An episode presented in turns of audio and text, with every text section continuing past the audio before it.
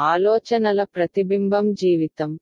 బావిలో ఉన్న కప్పకు సముద్రం అంటే ఏమిటో అందులో ఎంత నీరు ఉంటుందో తెలియదు. మనం పుట్టి జీవిస్తున్నట్టు జీవించకూడదు.